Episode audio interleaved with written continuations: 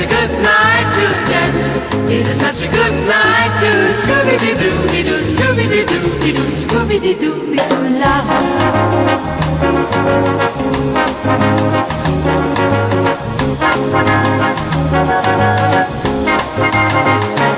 It is such a good night to kiss.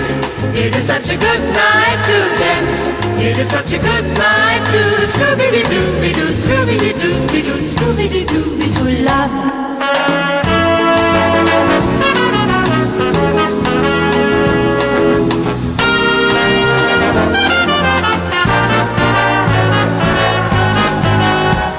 It is such a good night to kiss. It is such a good night to dance. Εδώ είμαστε και πάλι κυρίες ε, και κύριοι, θέμα υγεία συνέχεια, δεύτερο ημίωρο της εκπομπής. Και όπως ε, έχουμε ήδη προαναγγείλει, έχουμε την τιμή και τη χαρά να φιλοξενούμε εδώ στο Ραδιοθάλαμο σήμερα την ε, πλαστική χειρουργό, την κυρία Μαρία Σκολαρίκου, την οποία καλωσορίζουμε με ιδιαίτερη χαρά όπως ε, είπα. Καλώς ήρθατε στην εκπομπή μας. Καλώς σας βρήκα και ευχαριστώ πολύ για την πρόσκληση. Κυρία Σκολαρίκου, τα θέματα που σχετίζονται με την α, ομορφιά αλλά και την πλαστική χειρουργική γενικότερα α, είναι πάντα στο προσκήνιο και είναι πάντα ενδιαφέροντα. Εγώ θα ξεκινήσω λίγο την α, συζήτησή μας α, με ένα θέμα που αφορά πολλές γυναίκες και είναι η αυξητική στήθους γιατί πιστεύω ότι όλες έχουμε δικαίωμα σε αυτό το προνόμιο και όλες σε όποια ηλικία, ιδίως μετά από μ, τα πρώτα, μ, τα δεύτερα μάλλον άντα και μετά από εγκυμοσύνες, θυλασμούς και όλα αυτά, αντιμετωπίζουμε α, έτσι διάφορα προβλήματα που μας επηρεάζουν, μας χαλούν την ψυχολογία, μας χαλούν την ποιότητα ζωής μας και γιατί όχι μπορούμε να τα λύσουμε εύκολα και απλά πια νομίζω τη δική σας άποψη. Πραγματικά, κυρία Θεοδοσίου, πολύ σωστά, η αυξητική στήθους αποτελεί μία από τις πιο διαδεδομένες επεμβάσεις της αισθητικής πλαστικής χειρουργικής. Ε, τα στατιστικά δεδομένα τα τελευταία που μας έρχονται από την Αμερικανική Ένωση ε, Πλαστικής Χειρουργικής δείχνουν πρώτη σε προτίμηση την αυξητική στήθους ε, το 2015 και 2016 ανάμεσα σε άλλες επεμβάσεις δημοφιλής όπως είναι η κοιλιοπλαστική, η ειρηνοπλαστική και η βλέφαροπλαστική. Ε, στην πραγματικότητα από το 2006 και μετά, και αυτό είναι πολύ σημαντικό να το τονίσουμε, η αυξητική στήθους έρχεται πρώτη σε προτίμηση ε, ανάμεσα σε όλες αυτές τις επεμβάσεις. Αυτό λοιπόν ε, κάνει την ε, θέση του πλαστικού χειρουργού πάρα πολύ υπεύθυνη στην αντιμετώπιση αυτών των θεμάτων που προκύπτουν. Είτε μετά από πολλαπλές εγκυμοσύνες όπως αναφέρατε, συνήθως ε, έχουμε να αντιμετωπίσουμε θέματα που έχουν να κάνουν ε, με το σχήμα των μαστών, ε, με τη μορφολογία τους. Υπάρχουν δηλαδή γυναίκες που έχουν υποπλαστικούς μαζικούς αδένες ή δεν έχουν σχεδόν καθόλου. Ε, επίσης αντιμετωπίζουμε ασυμμετρίες που υπάρχουν ε, μεταξύ του ενός μαστού και του άλλου ε, και κάποιο βαθμό πτώση που προκύπτει από τη χαλάρωση του δέρματος. Ε, όπως επίσης και ο σωληνωτός μαστός είναι μια δι- ιδιαίτερη οντότητα που και αυτή αντιμετωπίζεται με τη χρήση ενθεμάτων ε, και τη μορφή της αύξησης στήθους. Ε, είναι λοιπόν ε, μια επέμβαση η οποία μπορεί να λύσει πολλά θέματα, πολλά προβλήματα. Κατά τη γνώμη μου ξεπερνάει το επίπεδο της αισθητικής μόνο επέμβασης επειδή βελτιώνει, διορθώνει την ψυχολογία της γυναίκας. Ε, μπορούμε να πούμε ότι επανορθώνει κιόλας ε, την ανατομία της περιοχής και του θώρακα. Έχετε απόλυτο δίκιο και τώρα εγώ θα τονίσω τα εξής. Ε, Τι κατάλαβα από αυτά που μου είπατε. Ότι η γυναίκα πλέον έχει αρχίσει να ασχολείται με το στήθος της που είναι πολύ σημαντικό από όλες τις απόψεις ε, και όσον αφορά και την πρόληψη για τον καρκίνο του στήθους, ε, του μαστού, οι οποίες έχει έτσι ε, συνέχεια αυξητικές ε, τάσεις. Ασχολείται λοιπόν η γυναίκα με το στήθος ε, είτε στο κομμάτι της υγείας και της πρόληψης αλλά και της αισθητικής, του να βελτιώσει δηλαδή κάποια πράγματα. Και αυτό σημαίνει ότι σταμάτησε πια να έχει ταμπού και να φοβάται. Έφυγαν αυτοί οι φόβοι, έχει ενημερωθεί προφανώς αρκετά και έφυγαν αυτοί οι φόβοι, παράδειγμα, θα κάνω μία πλαστική στο στήθος μου, μπορεί να μου δημιουργηθεί καρκίνος από αυτό το χειρουργείο. Θα κάνω μια επέμβαση έτσι αυξητική, αυξητική στήθους, αλλά μετά πώς θα μπορώ να κάνω εγώ μαστογραφίες και να ε, κάνω τον προληπτικό έλεγχο, το screening για να δω μήπως έχω πρόβλημα. Άρχισαν λοιπόν να ξεπερνώνται όλα αυτά, σωστά; Ε, άρχισαν να ξεπερνώνται γιατί ακριβώς υπάρχει καλή ενημέρωση. Είναι ιδιαίτερα σημαντική η πρόληψη και το screening των γυναικών όλων, ιδιαίτερα ε, στο θέμα του καρκίνου του μαστού. Είναι μεγάλο επίτευγμα της κοινωνίας μας, ε, των νοσοκομείων, των ιατρών, των επιστημόνων ε, που έχουν κατορθώσει να ενημερώνουν σωστά τις γυναίκες, να έχουν μπει πια ένα πολύ μεγάλο ποσοστό του πληθυσμού των γυναικών σε συστηματική παρακολούθηση με υπερηχογράφημα ή ε, ψηφιακή μαστογραφία και ελέγχο του μαστού, ε, γεγονός που καθιστά ε, πιο εύκολη την αντιμετώπιση έτσι, και, την, και την πρόληψη φυσικά. Αυτό στο κομμάτι του καρκίνου του μαστού. η αυξητική στήθους ως επέμβαση που είπαμε ότι αντιμετωπίζει όλα αυτά τα θέματα αποτελεί δικαίωμα των γυναικών. στην, αποτελεί επιλογή για την αντιμετώπιση των προηγούμενων θεμάτων. Μπορεί βέβαια μια γυναίκα απλά να θέλει να μεγαλώσει το μέγεθος. Έτσι μιλάμε για την αύξηση του μαστού με τη χρήση ενθεμάτων, ε, όχι με άλλο τρόπο. Ε, η αντίληψη ότι η χρήση των ενθεμάτων στην αυξητική σχετίζεται με καρκίνο έχει εξαλειφθεί από τις προηγούμενες δεκαετίες. Φυσικά όμως πάντα κάθε γυναίκα η οποία έχει υποβληθεί σε αυξητική μαστόν οφείλει όπως και οποιαδήποτε άλλη γυναίκα ε, δεν έχει υποβληθεί σε αυξητική μαστόν να ελέγχει τον μαστό της ετησίως με τις ε, εξετάσεις που ενδεικνύεται κάθε δεκαετία για κάθε ηλικία. Με αυτόν τον τρόπο οποιοδήποτε πρόβλημα και να αντιμετωπιστεί μπορεί ε, έγκαιρα έτσι, να το διαγνώσουμε και να το αντιμετωπίσουμε. Αρκεί να μην ντραπεί να πει ε, στους ε, γιατρούς εκεί που θα τις κάνουν τη μαστογραφία ότι έχει ενθέματα. Φυσικά. Ε, και αυτό που πρέπει να τονίσουμε, θα το πούμε όμως ε, και αργότερα στη συζήτησή μας ότι αφορά το χειρουργείο, την επέμβαση της αυξητικής αυτής καθεαυτής, είναι ότι τα ενθέματα δεν επηρεάζουν με τον τρόπο που τα τοποθετούμε καθόλου την αρχιτεκτονική του μαζικού αδένα, του μαστού. Αυτό σημαίνει ότι δεν δημιουργούν διαγνωστικά προβλήματα στους συναδέλφους ακτινολόγους οι οποίοι ε, κάνουν τις εξετάσεις τις απεικονιστικές ε, για την διάγνωση. Ε, δεν επηρεάζουμε λοιπόν την αρχιτεκτονική, τα ενθέματα τοποθετούνται συνήθως πάνω ή κάτω από τον μείζωνα θωρακικό μη, πίσω πάντοτε από τον μαζικό αδένα και όχι διαμέσου αυτού. Μάλιστα. Επίσης ε, κάτι πολύ ενθαρρυντικό είναι ότι πάψαμε πλέον να βλέπουμε στους δρόμους ε, ή γύρω μας ε, γυναίκες με υπερβολικά μεγέθη που σημαίνει πλέον ότι έχει έρθει η λογική έχουμε βάλει μυαλό και δεν προσπαθούμε να φτάσουμε κάποια άλλα πρότυπα, αλλά προσπαθούμε να διορθώσουμε το δικό μας στήθος, το οποίο ανήκει σε ένα συγκεκριμένο σώμα που έχει κάποιες αναλογίες και καλό θα είναι να τη στηρούμε για αισθητικό αποτέλεσμα. Πάλι για καλύτερο για μας νομίζω. Δεν θα μπορούσα να συμφωνήσω περισσότερο μαζί σας. Ε, το αποτέλεσμα αυτό προέρχεται και από την εκπαίδευση των ασθενών μας ε, στο να αντιμετωπίζουν με αυτόν τον τρόπο και με τη λογική ε, την ε, αυξητική στήθους. Προέρχεται και από εμάς τους ίδιους που με τα χρόνια στις προηγούμενες δεκαετίες, να το θέσω διαφορετικά, υπήρχε η νοοτροπία ότι διαμορφώνουμε το στήθος ανάλογα μόνο με τη μέτρηση του όγκου ενός ενθέματος. Οι γυναίκες μπαίνανε στα ιατρία, είχαν υπερβολικές απαιτήσεις, χωρίς όμως να μπορούν να γνωρίζουν αν αυτό το ένθεμα μπορεί να το κρατήσει το σώμα τους σωστά και για πολλές δεκαετίες. Στόχος μας στη σύγχρονη πλαστική χειρουργική και στην αυξητική στήθους είναι να δώσουμε, όπως πολύ σωστά προαναφέρατε, ένα στήθος το οποίο θα είναι αρμονικό με το υπόλοιπο σώμα της γυναίκας. Ε, σεβόμαστε πάνω από όλα τους ιστούς που η ίδια η γυναίκα διαθέτει και από εκεί και πέρα επιλέγουμε και επιλέγουμε πολύ συγκεκριμένα και με εντελεχή και λεπτομερή έλεγχο το σωστό ένθεμα που ταιριάζει στο σώμα της. Στόχος λοιπόν δεν είναι να βάλουμε ένα ένθεμα για 2, 3, 4, 5 χρόνια και ύστερα να το πετάξουμε γιατί το σώμα μας δεν θα το έχει αντέξει. Στόχος είναι να έχουμε μακροβιότητα και αρμονικά αποτελέσματα. Μάλιστα.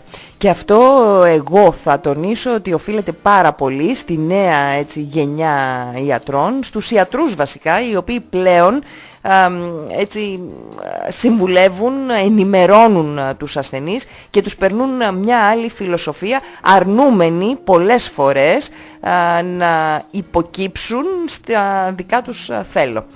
Ε, συμφωνώ, είναι ε, αμφίδρομη αυτή η σχέση που δημιουργείται και ο κόσμος ενημερώνεται καλύτερα πλέον και φυσικά ο κόσμος έχει δει αυτά τα παλαιότερα αποτελέσματα γυναικών, παραδείγματος χάρη ας πούμε την Πάμελα Άντερσον, έτσι γυναίκες οι οποίες στη δεκαετία του 80, του 90 είχαν βάλει υπερβολικά μεγέθη ενθεμάτων, είχαν μπει στο σώμα τους, τα οποία στη συνέχεια αναγκάστηκαν και τα αφαίρεσαν γιατί τους είχαν δημιουργήσει πρόβλημα.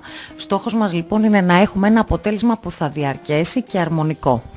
Ε, από εκεί και πέρα ε, φυσικά και πάντοτε ακούμε ε, και τις ε, προτιμήσεις και τις επιθυμίες της κάθε γυναίκας. Και προσπαθούμε να βρούμε τη χρυσή τομή, τη μέση οδό να το πω έτσι, ούτως ώστε να καλυφθούν και οι δύο πλευρές και να προσδώσουμε ένα αποτέλεσμα το οποίο η γυναίκα θα το ευχαριστηθεί πάνω απ' όλα. Μάλιστα.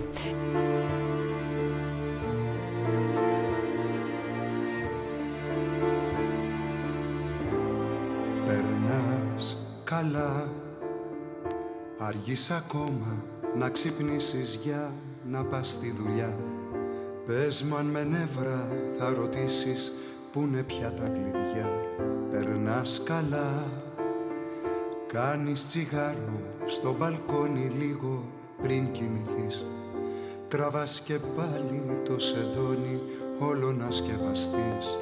Περνάς καλά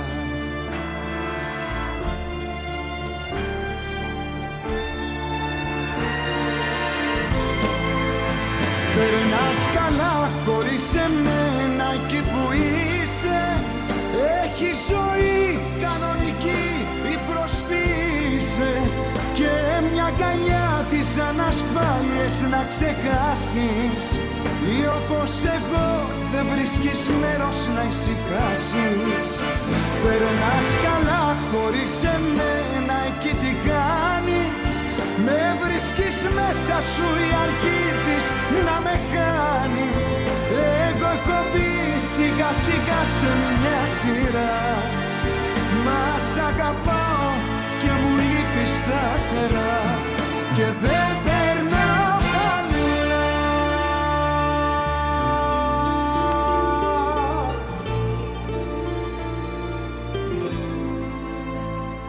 Περνάς καλά.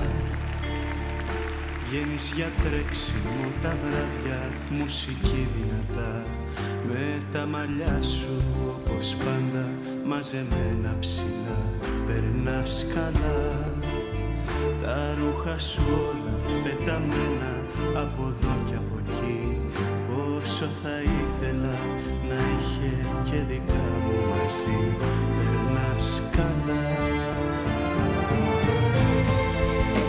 Περνάς καλά χωρίς εμένα εκεί που είσαι. Έχει ζωή κανονική προσποιείσαι Και μια καλιά τις ανασφάλειες να ξεχάσεις. Ή όπως εγώ βρίσκεις μέρος να ησυχάσεις. Περνάς καλά χωρίς εμένα εκεί τι κάνεις; Με βρίσκεις μέσα σου ή αρχίζεις να με χάνεις Εγώ έχω μπει σιγά σιγά σε μια σειρά. Μα σ' αγαπάω και μου λείπεις σταθερά Και δεν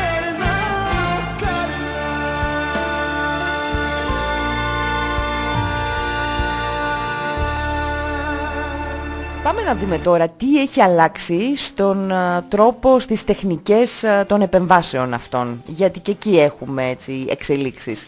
Ε, οι εξελίξεις ε, σχετίζονται με τις τεχνικές οι οποίες γίνονται ολοένα και πιο ακριβείς και ξεκινάμε πρώτα απ' όλα από την επίσκεψη της ασθενούς στο ιατρείο, στο χώρο μας.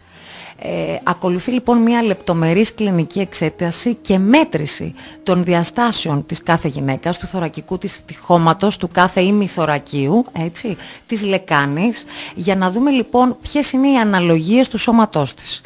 Ε, εν συνεχεία με ειδικές φωτογραφίες 3D animation που λαμβάνονται και αυτό είναι μια νέα και επαναστατική μέθοδος που διαθέτει το ιατρείο μας. Να το τονίσουμε λίγο αυτό, το βρήκα πολύ ενδιαφέρον ψάχνοντας έτσι στην ε, ιστοσελίδα σας. Ε, ναι, ναι. Είναι κάτι μοναδικό. Ε, είναι κάτι το οποίο εξυπηρετεί και βοηθάει πάρα πολύ τη γυναίκα να δει πώς μπορεί να είναι το τελικό αποτέλεσμα επάνω στο σώμα της την ώρα της ενημέρωσης.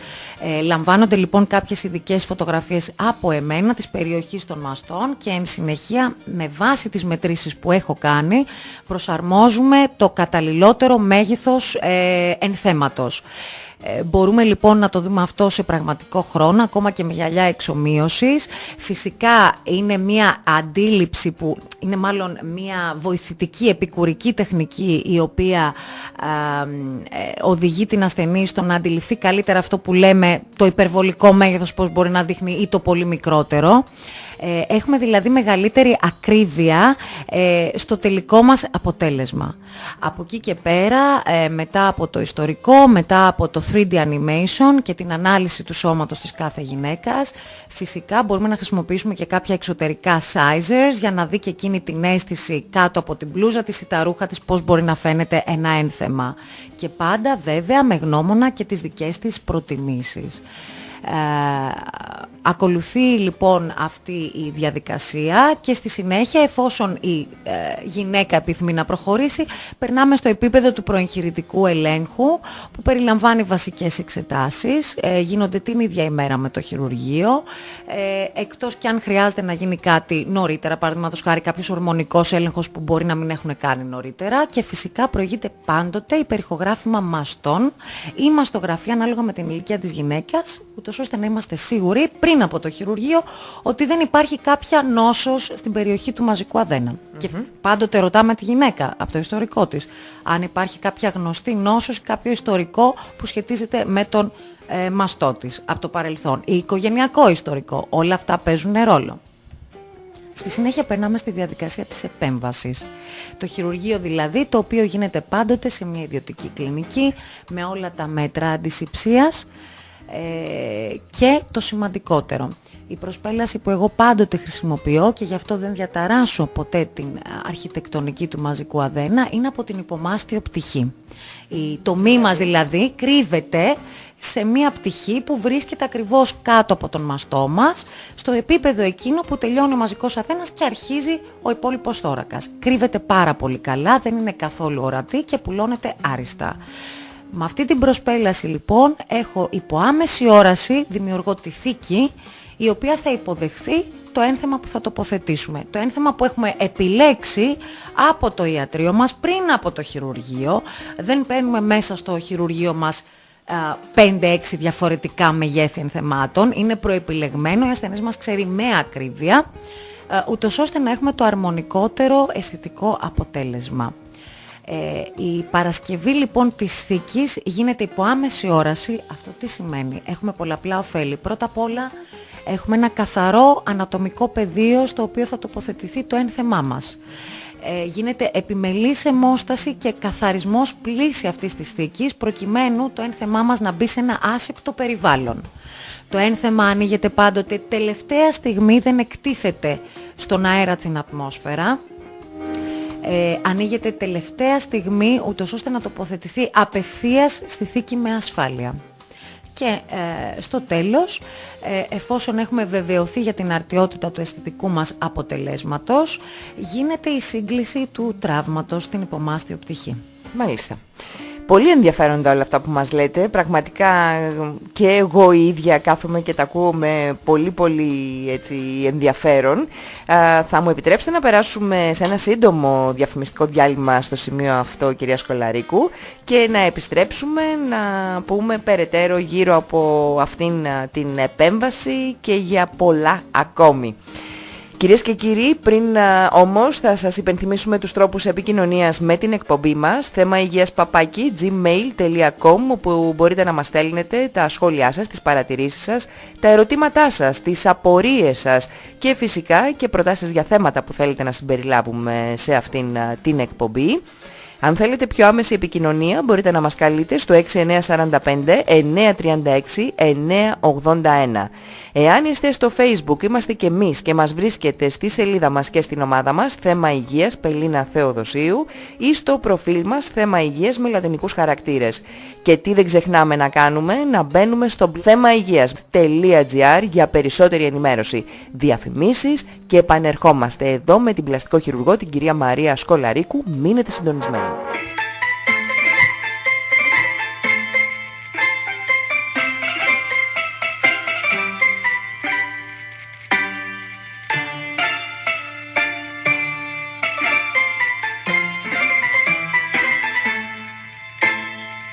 Χαμένος κάπου στα στενά προς φιλοπάπου Εδώ που η πόλη καταφέρνει να μην βιάζεται Στο κέντρο άρχισε ο γύρος του θανάτου Βράδυ Σαββάτου.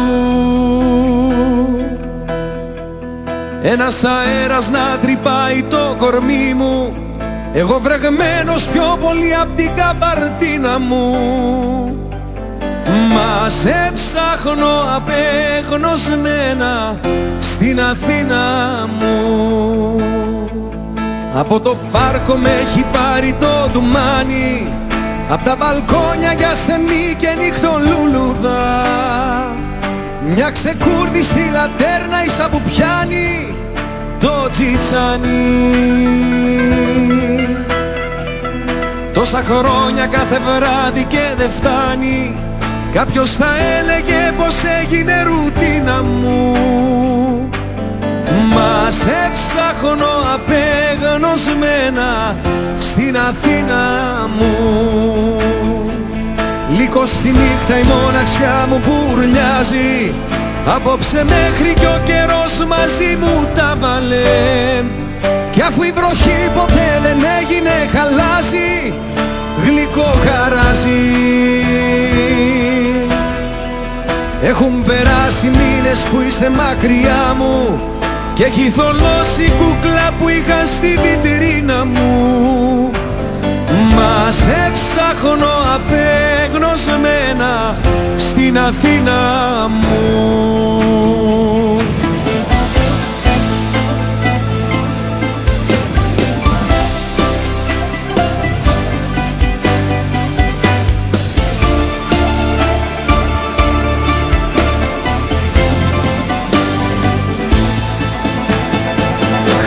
Χτυπάει καπάνα πένθυμα του λουμπαρδιάρι Σαν να μου λέει πως και σήμερα το χάσαμε.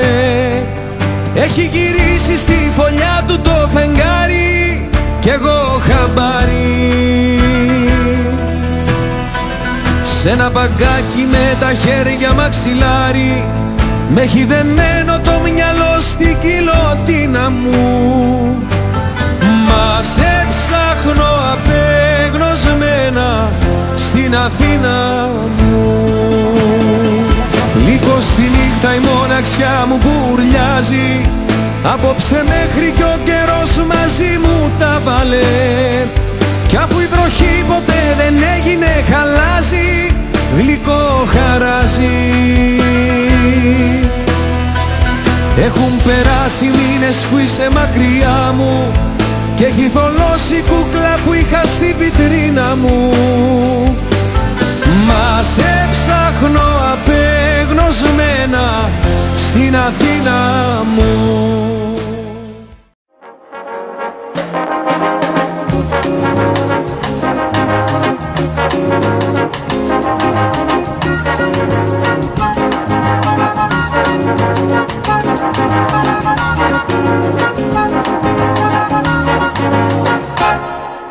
such a good night to kiss.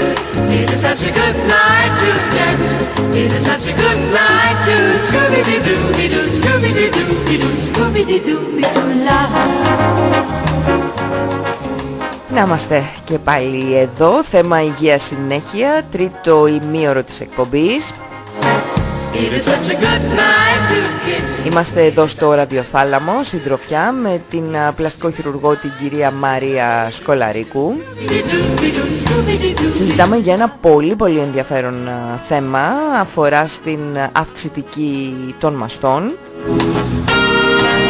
Κυρία Σκολαρίκου μας έχει δώσει πολύ ενδιαφέροντα στοιχεία, πολύ ενθαρρυντικά καταρχήν για το πόσο έχει συμφιλειωθεί η γυναίκα με το μαστό της. Ε, και αυτό έχει έτσι πολλές επιπτώσεις όσον αφορά και στην πρόληψη διάφορων ε, δύσκολων έτσι, ασθενειών.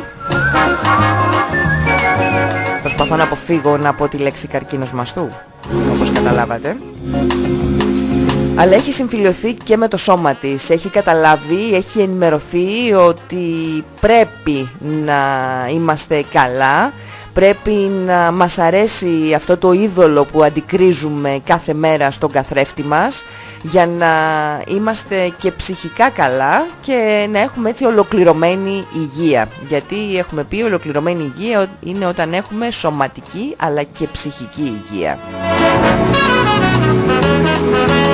Κυρία Σχολαρίκου, νομίζω ότι είναι αυτό το ζητούμενο όσον αφορά το κεφάλαιο ομορφιά γιατί ίσως κάποιοι να πούν σε τέτοιους δύσκολους χαλεπούς καιρούς εδώ αφήνουμε τη σωματική μας υγεία θα κοιτάξουμε τώρα την ομορφιά μας κι όμως νομίζω ότι είναι πολύ βασικό ψυχική υγεία και σωματική υγεία είναι αλληλένδετα και το ένα μπορεί άνετα να επηρεάσει το άλλο. Το έχουμε δει πολλές φορές. Βέβαια, και δεν θα έπρεπε ποτέ και σε καμία περίπτωση να συγκρίνουμε ε, την ε, υγεία, την ψυχική ε, με την υγεία του σώματος ε, όπως διάφορες παθήσεις, την κακοήθεια ή άλλες α, αυτοάνωσες παθήσεις δεν μπορούν να μπουν στον ίδιο ε, κουβά να το πούμε έτσι, στο ίδιο καλάθι. Ε, το ένα είναι διαφορετικό από το άλλο αλλά η ψυχική υγεία νομίζω καθολικά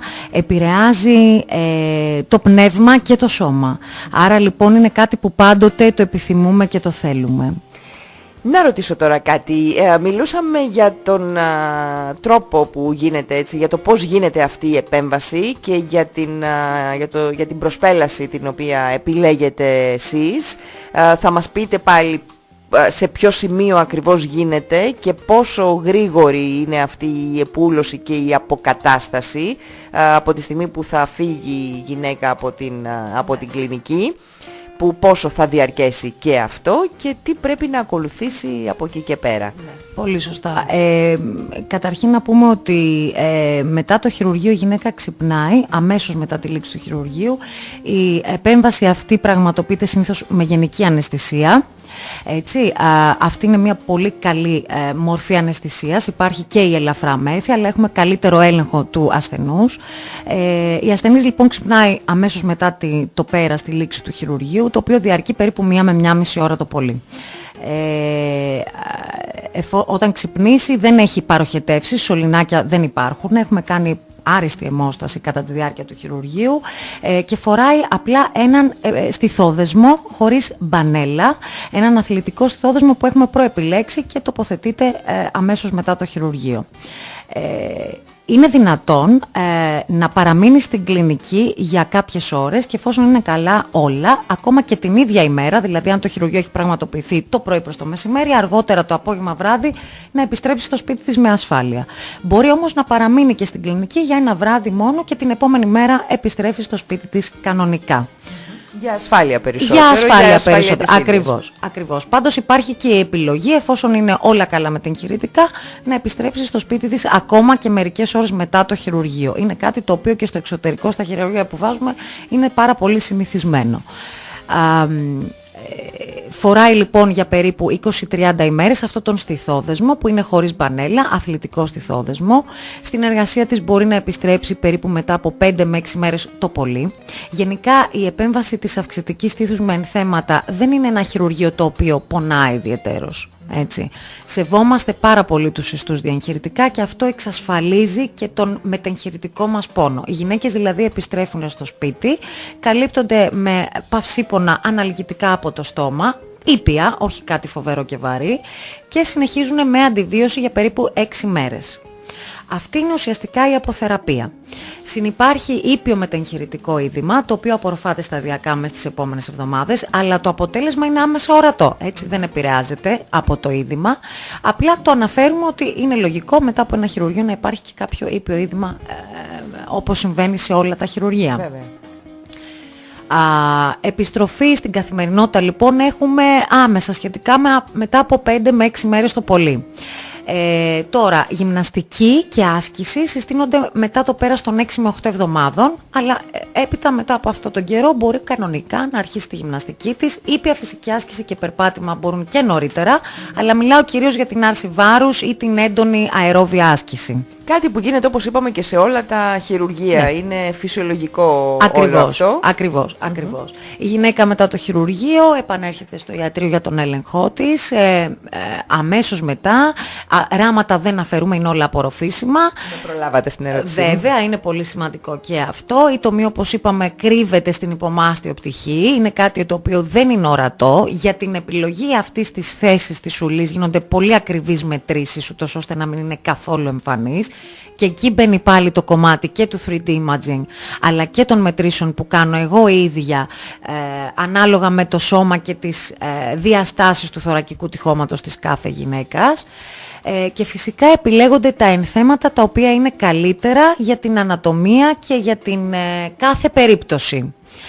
Ε, τώρα, οι επιλογές που έχουμε, θα επιστρέψω λίγο πίσω στην τοποθέτηση των ενθεμάτων, κατά κύριο λόγο τοποθετούνται κάτω από τον μείζωνα θωρακικό μη για καλύτερη κάλυψη, αλλά αν το σώμα της γυναίκας, δηλαδή έχουμε έναν επαρκή μαζικό αδένα με καλό υποδόριο ιστό, το ένθεμα μπορούμε να το βάλουμε και πάνω από τον μη, με τη subfacial όπως λέμε τεχνική, ουσιαστικά μεταξύ μειός και, μας, και μαστου Και πάλι όμως ποτέ δεν επηρεάζεται με την προσπέλαση που διαλέγουμε δεν επηρεάζεται ποτέ η αρχιτεκτονική του μαζικού αδένα. Τώρα θα αρχίσω τα ερωτήματα. Ερώτημα νούμερο 1. Μαζί με την αύξηση γίνεται και η ανόρθωση; Ναι, ναι, ναι, σας προλαμβάνω. Βεβαίως, αλλά ολοκληρώστε το ερώτημά σας, συγγνώμη. Και αν θα μπορούσε να γίνει ανόρθωση μόνο στήθους χωρίς αύξηση; Και τα δύο μπορούν να συμβούν. Ε, φυσικά και μπορεί να γίνει ανόρθωση στήθους ή μαστοπηξία όπως λέγεται η επέμβαση χωρίς να χρησιμοποιήσουμε ενθέματα ε, αλλά και να κάνουμε την ανόρθωση ταυτόχρονα με την αύξηση. Πότε μπορεί να συμβεί αυτό; Μία γυναίκα μπορεί κατηγορηματικά να μην θέλει να βάλει ενθέματα. Να έχει μία τέτοιου βαθμού χαλάρωση και πτώση ε, που να επιθυμεί μόνο την ανόρθωση. Ε, σε αυτή την περίπτωση φυσικά και μπορεί να γίνει το χειρουργείο αυτό χωρίς ενθέματα, όμως πρέπει να ενημερώσουμε την ασθενή μας ότι αν έχει πάρα πάρα πολύ άδειο μαζικό αδένα, με την ανόρθωση που θα γίνει και την αφαίρεση της χαλάρωσης του δέρματος, ο μαστός της μπορεί να φαίνεται λίγο μικρότερος. Δεν αφαιρούμε μαζικό αδένα, αλλά να δίνει την εικόνα ότι είναι λίγο μικρότερος. Σε αυτές τις περιπτώσεις ενημερώνουμε τις γυναίκες ότι το αισθητικό αποτέλεσμα θα είναι ίσως λίγο καλύτερο με τα ενθέματα, αλλά αν εκείνη επιλέγει να μην τα χρησιμοποιήσει, φυσικά και ακολουθούμε την επιθυμία της. Ε, η αύξηση στήθους με την ανόρθωση αποτελούν την πιο απαιτητική επέμβαση και μια πρόκληση για τον κάθε πλαστικό χειρουργό.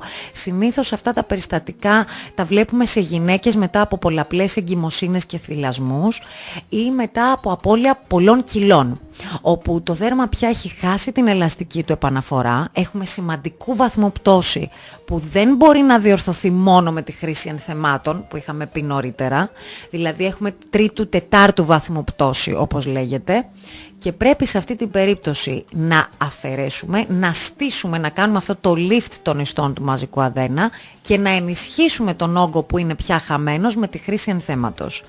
Είναι μια πρόκληση, αλλά πάντοτε στα χέρια μας αυτό είναι ε, ακόμα πιο ε, challenging και πιο ευχάριστο γιατί δίνουμε ένα ακόμα πιο καλό αισθητικό αποτέλεσμα. Ε, άλλο ερώτημα τώρα ε, και μεταφέρω ερωτήματα ακροατών ε, κυρία Σκολαρίκου. Μπορώ μετά από μια τέτοια, ένα, μια τέτοια επέμβαση να τεκνοποιήσω και να θυλάσω; Ε, φυσικά δεν το συζητώ. Η γονιμότητα της γυναίκας δεν επηρεάζεται σε καμία περίπτωση από την επέμβαση που γίνεται στο μαστό αλλά το σημαντικότερο ο θυλασμός. Έχουμε πολλές γυναίκες που έχουν υποβληθεί σε αυξητική στήθους, έχουν, μείνει, έχουν αποκτήσει το παιδάκι τους μετά από μερικά χρόνια και δεν είχαν κανένα πρόβλημα στο θυλασμό. Αυτό οφείλεται και πάλι στο ότι δεν διαταράσσουμε αυτή την προσπέλαση, την αρχιτεκτονική του μαζικού αδένα, δεν ε, ε, κόβονται, δεν καταργούνται οι γαλακτοφόροι πορικοί αδένες, οπότε η γυναίκα μπορεί να θυλάσει άνετα στην επέμβαση εκείνη που επηρεάζεται το θυλασμός είναι όταν έχουμε μειωτική στήθους. Δηλαδή μια γυναίκα με πολύ μεγάλο μαστό, όπου εκεί αναγκαστικά αφαιρούμε τμήμα του για να μπορέσουμε να στήσουμε καλύτερα το μαστό, σε αυτή την περίπτωση επηρεάζεται ο θυλασμός. Όμως στην αυξητική στήθους, στην κλασική καθόλου. Μάλιστα. Μπορώ να ταξιδέψω με αεροπλάνο μετά. Βεβαίως και μπορείτε. Και το λέω γιατί ξέρετε, έχουμε ακούσει πολλά περιστατικά στο παρελθόν. Φυσικά και μπορείτε. Αν ξεπεράσουμε την ε, μία εβδομάδα μετά από το χειρουργείο μας, που οπωσδήποτε, γιατί έχουμε γυναίκες που έρχονται και από το εξωτερικό και ταξιδεύουν. Ε, και εφόσον βεβαιωθούμε ότι είναι όλα καλά, ε, άνετα μπορείτε να ταξιδέψετε σε οποιαδήποτε χώρα θέλετε, σε οποιοδήποτε προορισμό. Ιατρικός τουρισμός λοιπόν για πλαστική Βεβαίως, βεβαίως. Και αυτό είναι και το επόμενο κομμάτι που θέλουμε να καλλιεργήσουμε ακόμα περισσότερο. Και επειδή ακριβώς βλέπουμε ότι η ζήτηση που υπάρχει από το εξωτερικό, τόσο από Έλληνες και Ελληνίδες του εξωτερικού που εμπιστεύονται ε, τους Έλληνες ιατρούς και κάνουν πάρα πολύ καλά, αλλά και από, ε, ε, από ε, κατοίκους του εξωτερικού, δηλαδή πολίτες, Άγγλους, Γερμανούς, ειδικά από την Ευρώπη, είναι πολύ μεγάλη η ζήτηση. Είναι κάτι λοιπόν που θέλουμε να καλλιεργήσουμε, να αναπτύξουμε και πιο συγκεκριμένα, ε, σε συνεργασία και με κάποια ταξιδιωτικά γραφεία που θα μπορούμε να προσφέρουμε ένα ολοκληρωμένο πακέτο. Ε, χαίρομαι πάντοτε ε, γιατί θα έπρεπε και έτσι γίνεται να εμπιστευόμαστε τους Έλληνες ιατρούς. Οι περισσότεροι από εμάς έχουμε ε, ειδικευθεί και εξειδικευθεί στο εξωτερικό για πολλά χρόνια. Μεταφέρουμε αυτές τις γνώσεις που έχουμε λάβει από το εξωτερικό στη χώρα μας, αλλά και από τους εξαιρετικούς δασκάλους που και εμείς οι ίδιοι είχαμε για την εκπαίδευσή μας στην Ελλάδα. Οπότε είναι πάντοτε τιμητικό και ε, κάτι που ε, θέλουμε να αναπτύξουμε ακόμα περισσότερο. Μάλιστα. Πολύ ενδιαφέρον.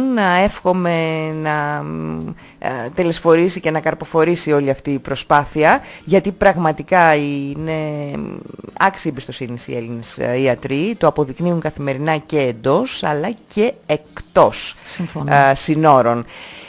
Τώρα, με υπάρχουν κάποια συνδυαστικά, κάποιες συνδυαστικές επεμβάσεις, ακούμε τώρα τελευταία κυρία Σκολαρίκου. Μαζί με την αυξητική μαστών για παράδειγμα μπορεί να συνδυαστούν και άλλες επεμβάσεις όπως η κοιλιοπλαστική, ή βλεφαροπλαστική. Εγώ προσωπικά δεν βλέπω πώς μπορούν να συνδυάζονται το, το στήθος με την κοιλιά. Ναι, κοντά είναι, αλλά με τα βλέφαρα ή με οτιδήποτε άλλο. Ναι. πείτε μας λίγο εσείς πώς γίνεται αυτό και, τι ναι. όφελος είναι αυτό για κάποιον που προσέρχεται και θέλει να το εφαρμόσει.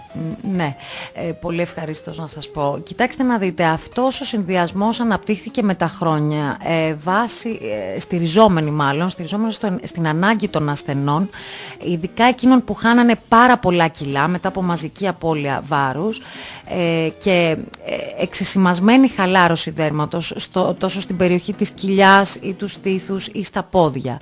Ε, έπρεπε λοιπόν σε αυτή την περίπτωση να δημιουργηθούν κάποιοι κάποιοι συνδυασμοί ασφαλείς πάντοτε για τον ασθενή μας, προκειμένου να μειωθεί και ο αριθμός ε, των χειρουργείων που θα γινόντουσαν στην πορεία των χρόνων. Ε, με την πάροδο των ετών όμως αυτό ε, αναπτύχθηκε και εξελίχθηκε και σε ασθενείς οι οποίοι δεν είχαν τέτοια θέματα. Παραδείγματος χάρη μια γυναίκα η οποία υποβάλλεται σε ένα facelift για αντιμετώπιση της χαλάρωσης ε, στην περιοχή του προσώπου, της κάτω γνάθου και του λαιμού. Μπορεί ταυτόχρονα ε, στο ίδιο χειρουργείο να γίνει και βλεφαροπλαστική, άνω κάτω βλεφαροπλαστική. Συνδυάζουμε δηλαδή τα, με ασφάλεια πάντοτε τα ωφέλη αυτών των δύο επεμβάσεων σε μία. Ε, ή ε, άτομα τα οποία έχουν χάσει πολλά κιλά με χαλαρή κοιλία. Έτσι μπορούν να υποβληθούν σε κοιλιοπλαστική μαζί με βράχιονοπλαστική είναι η χαλάρωση του δέρματος που έχουμε στην περιοχή των χεριών. Ή σε αυξητική στήθους ή ανόρθωση μαζί με κάποια άλλου τύπου ανόρθωση, παραδείγματος χάρη η βραχιονοπλαστική πάλι ή ακόμα και με lift μυρών ε, με ασφάλεια και στηριζόμενοι πάντοτε στο ατομικό ιστορικό του καθενός. Ε, με αυτόν τον τρόπο γλιτώνει ο ασθενής μας πρώτα απ' όλα χρήματα γιατί δεν υποβάλλεται δύο φορές ή τρεις φορές διαδοχικά σε πολλαπλά χειρουργία. Έχει συντομότερη αποθεραπεία έτσι, ε, και απολαμβάνει ε, τα αισθητικά αποτελέσματα και τα επανορθωτικά ε, σε έναν χρόνο. Πολύ βασικό αυτό και λιγότερη ταλαιπωρία για βέβαια, τον ίδιο. Βέβαια, βέβαια, βέβαια. Και τι καλύτερο έτσι με μία φορά να καλύψουμε πολλά προβλήματα. Έτσι, Φυσικά. και να δούμε... Τουλάχιστον ε, δύο ζώνες, δύο περιοχές βασικές μπορούν να αντιμετωπιστούν ταυτόχρονα. Ας μην ξεχάσουμε και τις γυναίκες, έτσι. Τις μαμάδες, τις μανούλες, οι οποίες έχουν κάνει τα παιδάκια τους, έχουν μια χαλάρωση στην περιοχή ε, της κοιλιάς και τους στήθους. Ταυτόχρονα είναι το λεγόμενο mommy makeover αυτό που λέμε. Μπορούμε να κάνουμε και την κοιλιοπλαστική μας και την ανόρθωση στήθους ή την αύξηση για να δώσουμε ένα καλύτερο αισθητικό αποτέλεσμα. Εκεί η επαναφορά είναι άμεση και είναι κάτι που το απολαμβάνουν και το εχαίρονται πάρα πολύ.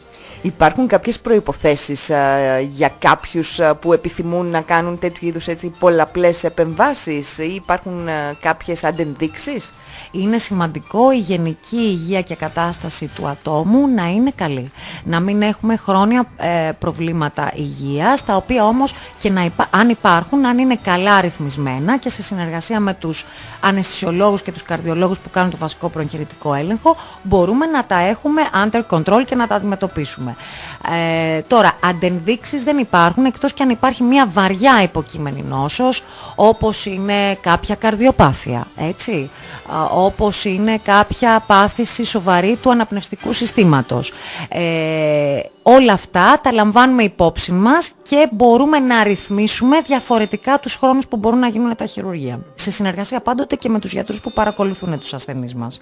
Υπάρχει και ένα maximum χρόνου που πρέπει να διαρκέσουν α, αυτά τα πολλαπλά χειρουργία. Κοιτάξτε να δείτε... Ναι. Σκεφτεί ότι θα μπω το πρωί και θα βγω το βράδυ. Έτσι, έτσι ακριβώς. Και η γενική νεά- και η νάρκωση είναι κάτι που μπορεί να επηρεάσει. Ε, Και είναι το πρώτο που φοβούνται, Ε, Ναι, ξέρετε. επηρεάζει το, ε, ε, αυτό που ισχύει και που πιστεύω και που έχω διδαχθεί είναι ότι κάποια χειρουργία, γενικώ τα χειρουργία μας δεν πρέπει να ξεπερνάνε κάποιες ώρες για να είμαστε σε μια ασφάλεια. Βέβαια, ούτως ή αλλιώς και λίγο να ξεπεραστεί κάποιο χρονικό διάστημα, οι ασθενείς μας βρίσκονται μέσα σε μια κλινική, αντιμετωπίζονται με αρτιότητα. Ε, Γενικώς όμως είναι, θέλουμε να μην ξεπερνάμε τις 6 ώρες όταν κάνουμε κάποιο τέτοιο χειρουργείο. Ε, αυτό βέβαια δεν αποτελεί κανόνα, έτσι. Δεν σημαίνει ότι δεν έχουμε βάλει ποτέ χειρουργία που έχουν ξεπεράσει αυτό το χρονικό διάστημα ή όχι. Κοιτάζουμε να γίνεται ένα συνδυασμός, ακριβώς. Να έχουμε μια γενική καλή κατάσταση, τα χειρουργία μας να γίνονται σε μια οργανωμένη κλινική, για να υπάρχουν όλες ε, οι παράμετροι ασφάλειας, έτσι, ε, και για το καλύτερο δυνατό αποτέλεσμα. Τώρα κυρία Σκολαρίκου, εγώ θα ήθελα να σας ρωτήσω πώς γίνεται η βλεφαροπλαστική, πώς γίνεται η κοιλιοπλαστική, πώς γίνεται στο, ε, στα, στα μπράτσα, στους βραχίονες, στους μυρούς, όλα αυτά. Θα ήθελα να σας ρωτήσω και για όλες τις άλλες θεραπείες α, πρόληψης α, για την αντιγύρανση αλλά και επανόρθωσης χωρίς νηστέρι που γίνονται στο ιατρείο που είναι πολύ ενδιαφέροντα. Εδώ όμως μου κάνουν νόημα ότι ο χρόνος μας τελείωσε. Ούτε που το κατάλαβα. Κανείς δεν το κατάλαβε. Ελπίζω πολύ σύντομα να σας έχουμε και πάλι εδώ κοντά μας, να μπορούμε να Εννοείται. αναπτύξουμε όλα αυτά τα θέματα. Εννοείται, εννοείται γιατί και η αντιγύρανση πέρα από το κομμάτι το χειρουργικό ε, είναι ένας πολύ σημαν- ένα πολύ σημαντικό κεφάλαιο. Ε, ενδιαφέρει κάθε άτομο, α, είτε είναι άντρας είτε είναι γυναίκα, όχι μόνο τις γυναίκες και το τονίζω αυτό. Και είναι, εκεί μπαίνουμε πάλι και στο κομμάτι της ψυχικής υγείας και ομορφιάς ε, και πώς μπορούμε ε, εκεί που υπάρχουν σωστές ενδείξεις να δώσουμε άριστα αποτελέσματα αισθητικά στο πρόσωπο ειδικότερα και στο λαιμό μας και με μη επεμβατικές μεθόδους. Εκεί όμως που υπάρχει ένδειξη, το τονίζω αυτό.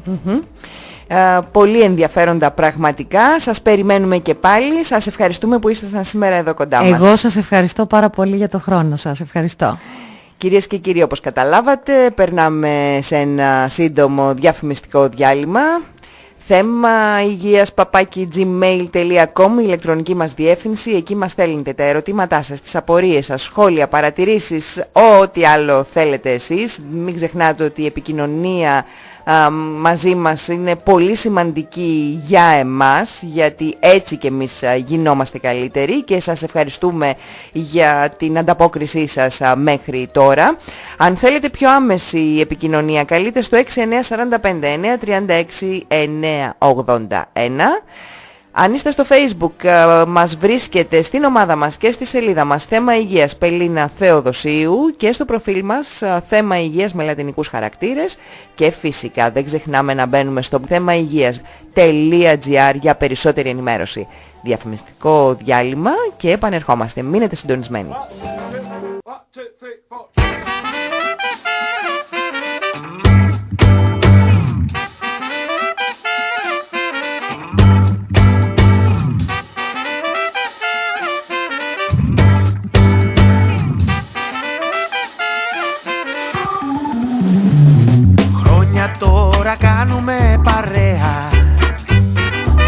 Είμαστε ζευγάρι ταιριαστό Και στο πείσμα όλου του κόσμου που κακό έχει σκοπό. Δεν θα πάψω ούτε στιγμή να σ' αγαπώ. Εγώ θα σ' αγαπώ και μη σε νοιάζει. Και θα σου χτίσω μια μικρή φωλιά.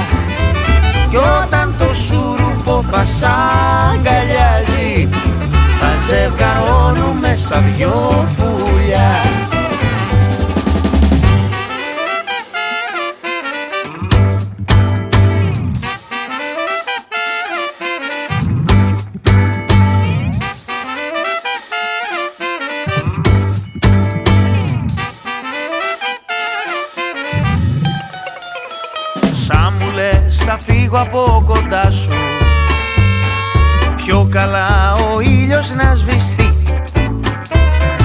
έχω τόσο συνηθίσει.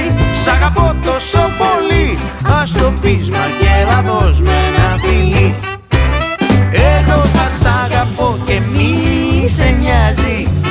Και θα σου χτίσω μια μικρή φωλιά. Κι όταν το σουρουπό θα σ' αγκαλιάζει θα ζευγαρώνουμε σαν δυο πουλιά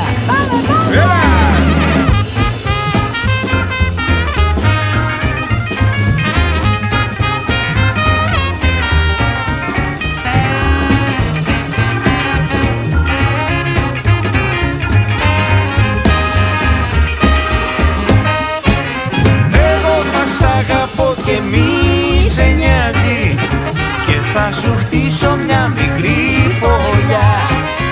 Κι όταν το σουρουπό θα σ' αγκαλιάζει Θα σε βγαρώνουμε σαν δυο πουλιά.